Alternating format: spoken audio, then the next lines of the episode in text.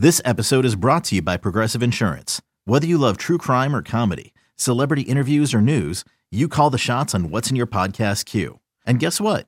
Now you can call them on your auto insurance too with the Name Your Price tool from Progressive. It works just the way it sounds. You tell Progressive how much you want to pay for car insurance, and they'll show you coverage options that fit your budget. Get your quote today at progressive.com to join the over 28 million drivers who trust Progressive. Progressive Casualty Insurance Company and Affiliates. Price and coverage match limited by state law.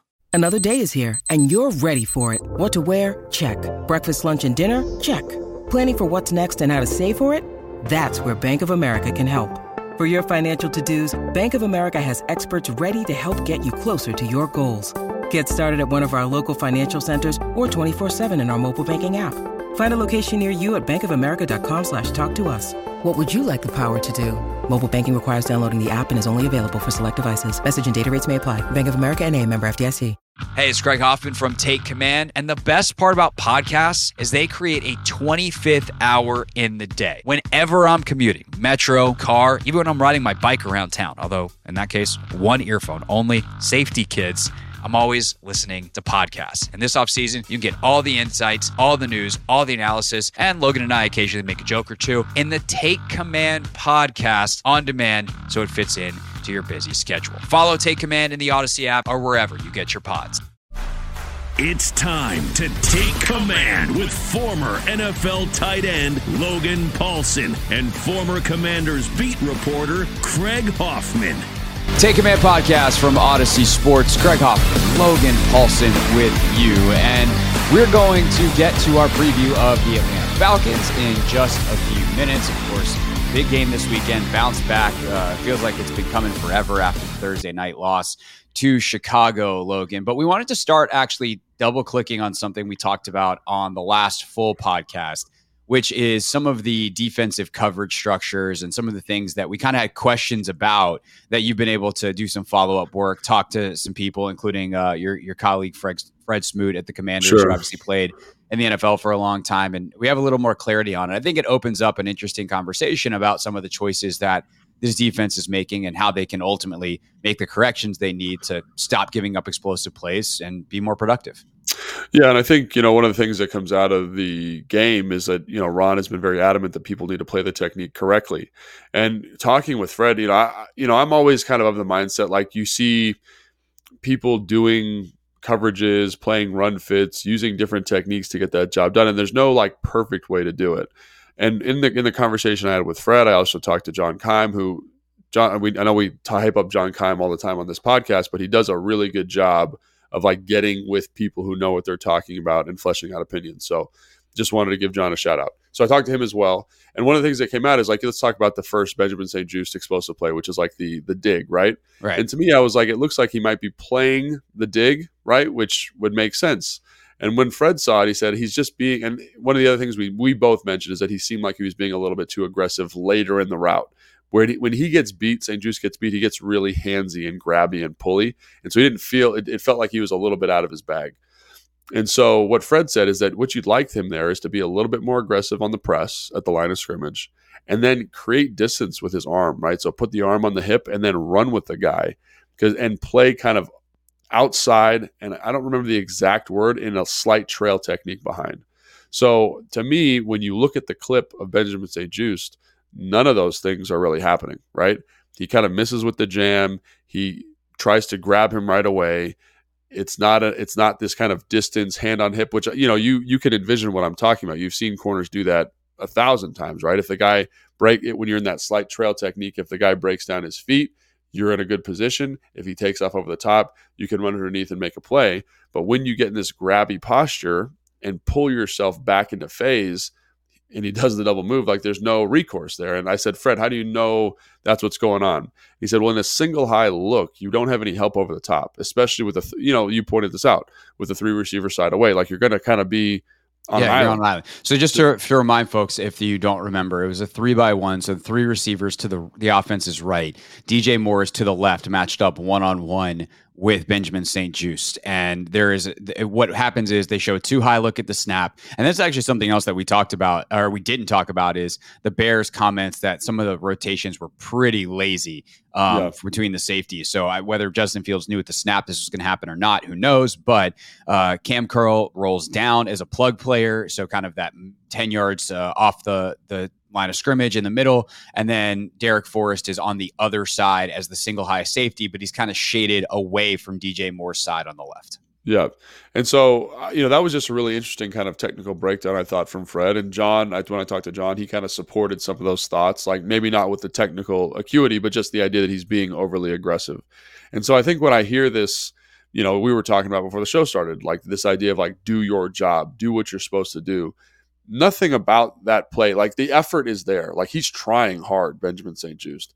Right. But the technique the technique that they want to employ doesn't appear to be there, at least based on the description from Fred and what John has said from the people that he's talked to, you know, former corners, former former safeties, all that stuff. So I think that's really important for fans to understand because like, you know, on our on our on the on the command center show, one of the things that comes up all the time is they didn't want it. They they weren't playing hard enough. They weren't. It wasn't important to them.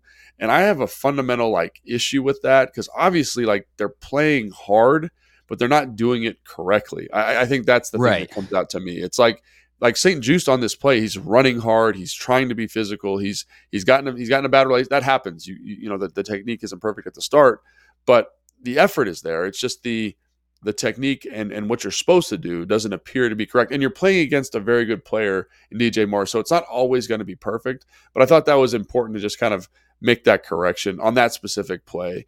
And then the other play is the touchdown later in the in the cover two look. Yeah, and, no, th- this is the touchdown on that opening drive to yes. DJ Moore. Yeah, and to me, like you know, we were saying Percy's kind of playing eyes here. He's playing the weakness in the coverage, and he's doing like I thought he was doing as an offensive player. I'm like, especially with a quarterback like Fields, who's very kind of one read centric, one read, let's get the ball out. Like you can play eyes there. But then I was talking to Santana, who said he talked to Ed Reed about it, and you know, um, decent, he, uh, decent guy he, to talk to. He knows what he's doing, right? And what he said is like what what Ed Reed said, or what Santana said. Ed Reed said was that as he's dropping, he needs to stay square, even if he knows that's where the ball is going. The second the quarterback cocks to throw, that's when you need to make the decision to move. It's not on eyes, it's on the body posture and the plant of the foot. And I thought that was a really interesting insight because if he kind of continues, I think you pointed this out, if he continues to drop kind of back to that corner while staying square, and and Fred said this, if he's deeper, if he's deeper, because he's to the three, it's a it's an empty set, so there's two receivers to the offensive right and three receivers to the offensive left. If he's deeper in that in that Tampa two and can play downhill, because I said there's no really no way you can play both. He's like he can't play both because he's so shallow and he has to turn and open to either the to either Moore or the the seam, which I think is um, the other guy number eleven for them. Uh, it might have been Kmet actually, the tight end, but no, either, it, no, it was, was no, it was Mooney. You're right. You're yeah, right. It was eleven. It was on the other side, so it's speed there. He's yeah. like on that. He's like he's got to play back because you don't want to have to open either way. You want to be able to play downhill to the football on this kind of plant foot when the arm cocks back, that's when I make my break. And I thought that was just a really because he's like because Tana was saying, you know, that Ed had alluded to this idea that he had he had turned his hips to the seam that was going uh, that that Cody Barton was matching, and that you can't get back to the other guy either way, right? As much as you want to make a play there, stay square longer, get some more depth, and then when that ball cocks back, you run a four three, run a four three to the football, and I and I just thought that was again guys were like that. He's playing hard. He's he's he's trying to to make a play in the red zone. I get it. The weakness in the coverage in Tampa two is that that is Cody Barton on a receiver, but do your technique correctly according to Smoot, according to Keim, according to Santana, and according to Ed Reed. And so I'm I'm you know I'm a guy who's going to give him the benefit of the doubt, but I, I just thought it was important to kind of touch on some of that stuff and say it's not the effort necessarily. It's putting yourself in in a position from a technical standpoint to make the play. It's like, for example, like there's so many times you're watching routes, you're watching run blocking technique because I'm pretty adept at identifying that stuff, and you're like, you just set yourself up from failure from the jump by not taking the correct footwork. And that's what's happening here, but on a bigger scale because there's more space involved. And I just thought, you know, we talked about all the plays that happened, and we can go through all of them. We don't have time for that, but I just thought those two plays alluded some of that, alluded to some of that stuff that Ron's been talking about with young younger football players. Percy obviously is, is young and um, and just doing what you're supposed to do. And I and I just thought that was something that I wanted to get corrected for our listeners. Hey everyone, this is Bret Boone. Would you know it? I've got a podcast going strong in our fourth year. Tune in as I sit down with my friends, some of the biggest names in sports, media, entertainment, for a lot of fun and in depth conversations. As you know, baseball's been my life. It's been in the family for a long time, but it's a lot more than that here. It's sort of like taking a ride in a golf cart around a beautiful track. Join me every week for multiple episodes on the Bret Boone Podcast, available on the Audacy app or wherever you get your podcasts. Yeah, no, I think that's great, and that's why people come here is for the technical aptitude and and the kind of detail oriented stuff. I think on a bigger picture, like it opens up a question that I was asking yesterday on the show, which I was uh I was I, don't know I was in a punchy mood yesterday, uh, and You then I saw the for sure. I do, I do, and uh, then I saw the do your job sign, and I was like, this is going to set up these two factors. Uh, one one plus two is going to equal a nice opening rant to the show. So if you want that, go to the Hoffman Show podcast feed or uh, my YouTube page at Craig Hoffman, and you can see the full rant of why I think this signage is very silly. But it goes to the point, like there, and what I said in the rant, which I think is absolutely true, is like there are shreds of truth in that. Um, Yeah. and maybe even like a gigantic chunk of truth. Like, hey man, just do your job. Like, do the thing that they teach you to do, and it will go better. My problem is, I do not think, based off of the history of this staff, um, going back four years of slow starts now, that they do a very good job, certainly soon enough, of making players understand exactly what their job is and why they need to play it a certain way. Because if you like the way you just explained it to me is fairly clear. I've got to stay square here so that I can see both routes. So what Yeah. about that piece of information is not getting through to Percy Butler? And is it on Percy Butler or is it on the coaches? And like we can't know the answers. We just know that it didn't get through. Um, Right. There's also like there's a lot to think about because, like you said, there's all these reasons why what he did is smart. Like, hey, I'm playing the the weakness of the coverage. Like I'm covering for my guy Cody here. Like you know, I got Kendall Fuller over there that that is going to make this a difficult throw. Kendall doesn't wind up drop. Like Kendall plays the flat pretty flat. Like, do you wonder Which in that situation? which is like, what he's supposed to do. Like when I talk, but like to, in the situation, does does Percy think like, oh, maybe Kendall's going to drop off? It's third and fourteen from the twenty. Like, Yeah. how flat does he need to be? Like, these are the types of things that like you wonder from both a schematic and a teaching standpoint, like. What kind of larger principles are at play here in terms of situational awareness? How much does it shift? And all of a sudden, what a player's job is on any given play can become kind of muddy. And I think that was the brilliance of that phrase with Belichick and why it was so good with him. Like Gregg Popovich was the same way in the NBA. Steve Kerr's been great at this with the Warriors. Like, sure, those guys all had talent. Um, obviously, you know, Belichick had Brady and then all those defensive dudes. Um, you know, Popovich won five titles with Tim Duncan. Um, you know, Steve Kerr's got Stephen Curry. Like, talent helps. But I think all those coaches that employ kind of the do your job mantra that succeed, what the superpower actually is, is making it incredibly clear what each guy's job is and setting them up within that job to succeed. And that's where I think some of the disconnect is and why hanging a sheet of paper that says do your job isn't actually going to solve anything, even though it might get you a little bit closer because there is a larger emphasis on trying not to Sure. do too much. and, and again, we we don't know. I don't. At least I don't know. You might have more insight on this than I do. Like a more comprehensive. That might be a comprehensive thing throughout the building. Like that might be in the team room for the coaches as well. Like it. Yeah. It could be a, an organizational thing, right? But uh, to your point, like getting the stuff communicated is is like the crux of coaching, you know. And I and like we've talked about, you know, you coach and I coach, and I will say that one of the things that about coaching at the high school that's been super illuminating is that it's different. There's more information to get in under this kind of crazy time constraint. And what I one thing that I do notice, and I just you made me think of it right now, is you can install something, like I can put in something, but coaching the detail of it is something entirely different. So, like just as an example, like we put in a concept that's a three by one, so three receivers to the right, tight end to the left, and we put in like a stick concept, and we installed it. But then I had an epiphany probably like two weeks ago. It's like I installed this, but I didn't tell the quarterback how the flat player was going to play. I didn't tell the quarterback, I didn't tell the receiver what the flat player was going to do. I didn't tell the quarterback or the receiver how the safety was going to react or the Mike was going to push through. I didn't tell them what to expect. And I think that that is the thing about coaching in the team environment that is drastically different. It's you are not pre- you're not installing the play. You're prepping them. You're giving because I thought about Kyle. I was like, what did Kyle do that was so special? Or Sean, even Jay to a certain extent, like good coordinators, yeah. is they were able to tell you they are going to play this coverage to this look, these two coverages. One's going to look like this, the other's going to look like this. The ball should go here versus that coverage because this guy's going to do this. And I thought that even though that doesn't seem like a big deal, it sets you up in a really nice way to kind of lay a foundation to say, I, on this route, am expecting one of two things. I'm expecting the Sam to go to the flat or the Mike to push through.